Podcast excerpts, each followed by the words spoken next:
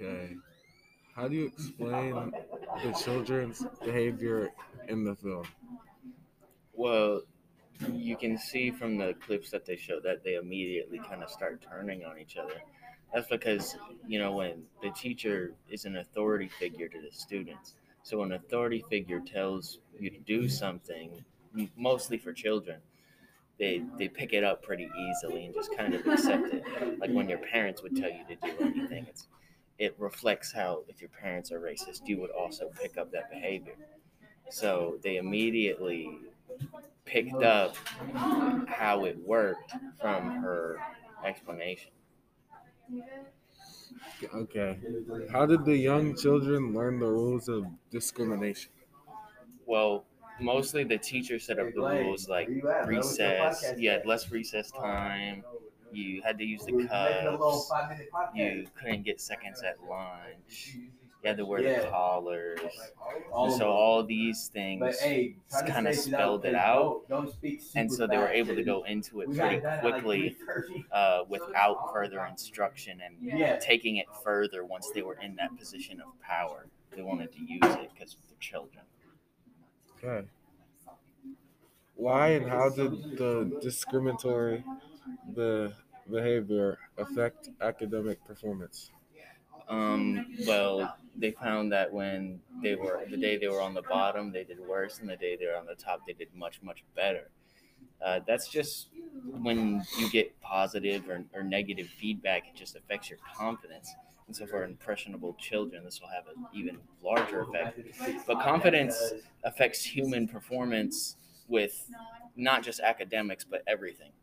So when they were on top, they really believed that you know they were smarter and could do all this. And when they were on the bottom, they got told they were dumb, so they were less confident in their answers. They took more time to do it. They questioned themselves more. And then after the whole experiment was over, they all did much better because they all still had that confidence and knew what they were capable of. Uh, and these results haven't been really replicated by any other method. What does this connection to academic performance say about the effect of one's self esteem and mental health? Um, when you have high self esteem, you're you're gonna be more confident in your answers to any academic questions, and you're gonna, you know, actually try instead of you know thinking like, oh, you know, I can't do it, or uh, if your mental health isn't great, you're probably not going to be so invested in it. You know, when you when you take care of both of those things, it's just going to bolster the how you do. How is racism and discrimination passed from generation to generation? Well, the primary way is that they just learn it from their parents, either they're directly told or they see them doing these things or actions or discriminatory behavior. And if they experience privilege as well, then they're just going to get accustomed to it and then feel entitled to it and just be and just accept that these are the way that that's the way it is because it puts them in a advantageous position. If it was them on the bottom, they wouldn't, you know, they wouldn't be so accepting of it. Consider the reactions from the children and adults when participating in the experiment. What types of emotion were people feeling and expressing? What does this tell us?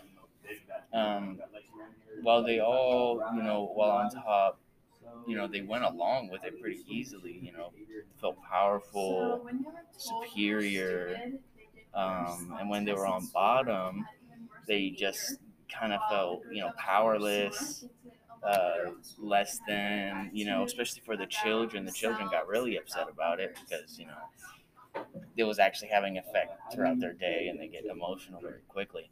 Uh, the adults still were very uncomfortable uh, with it, but, you know, after it was all done, everyone was grateful to have that experience, you know, so when you get put into positions of power that are skewed like this, it's it's very, becomes very tense very quickly. Okay.